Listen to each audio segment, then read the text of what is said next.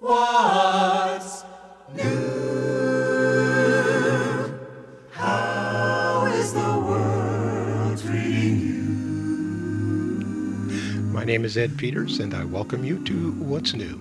We continue today in Matthew chapter 24, moving on to verses 32 through 35, the parable of the fig tree. Since the fig tree is a symbol of the nation Israel, see Jeremiah chapter 24 and Hosea 9:10, this sign given here by Jesus is given primarily for Israel and points to our Lord's return at the end of the tribulation. Jesus' statement in verse 34 could therefore mean that the generation living when all these signs begin will see his return.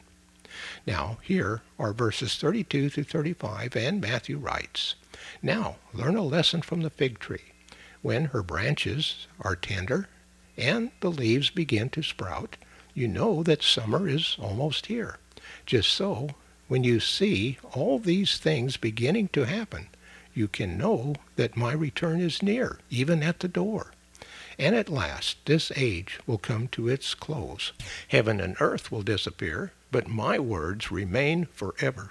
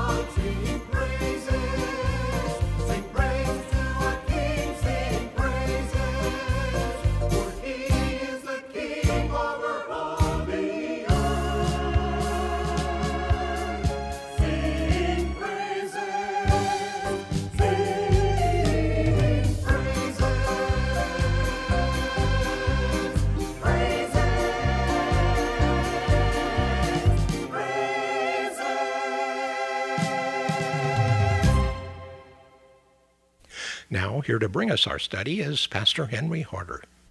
In view of the predictions in the Bible, and particularly those of Jesus, we ought to at least consider the possibility that ours might be the final generation of history. I certainly don't want to be an alarmist, but one generation will be the last. Could it be ours? I believe each generation needs to ask that sobering and realistic question of itself seriously. History will come to a close. It had a beginning and it will have an end. Secular man comes to that conclusion by observation, as I illustrated on a previous program. Christians come to the same conclusion from observation and from the predictions in the Scriptures. Reading Jesus' message to his disciples that he gave on the Mount of Olives shortly before his death, and noting his predictions for the culmination or consummation of history, this question, might we be the final generation, becomes very contemporary. According to the Bible, all these things are consummated when Christ returns and steps once more into our time and space. I focused on that yesterday from Matthew 24 27 to 31. Today I come to Jesus' words as he continues this talk to his disciples. In verses 32 to 35, Jesus said, Now learn this lesson from the fig tree. As soon as its figs get tender and its leaves come out, you know that summer is near. Even so, when you see all these things, you know that it is near, right at the door. I tell you the truth, Jesus continued. This generation will certainly not pass away until all these things have happened. Heaven and earth will pass away, but my words will never pass away.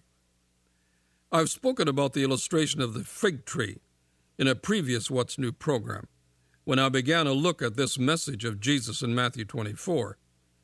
The fruit tree is a harbinger of spring. When you see the fruit and the leaves coming out, then spring must be near. Jesus makes the same point in this illustration as he does in the gathering storm and the labor pains just prior to delivery of a child. The leaves and fruit on the fig trees are unmistakable signs of spring. The gathering clouds and the lightning are signs of a storm, and the increasing birth pains are signs of a near delivery. So Jesus labeled the fruit on the tree, the gathering clouds, and the birth pains. He listed for the disciples some of the signs of the end of the age and his final climactic return. I've spoken about the increasing satanic deception, the diabolical drive toward violence, the multiplication of earthquakes, famines, and the possibility of vastly greater ones, the eruption of apparently incurable new diseases, and about the increased persecution for faith in Christ. Now, Jesus makes a point that is often missed. He says, When you see all these things, you know that it is near, right at the door.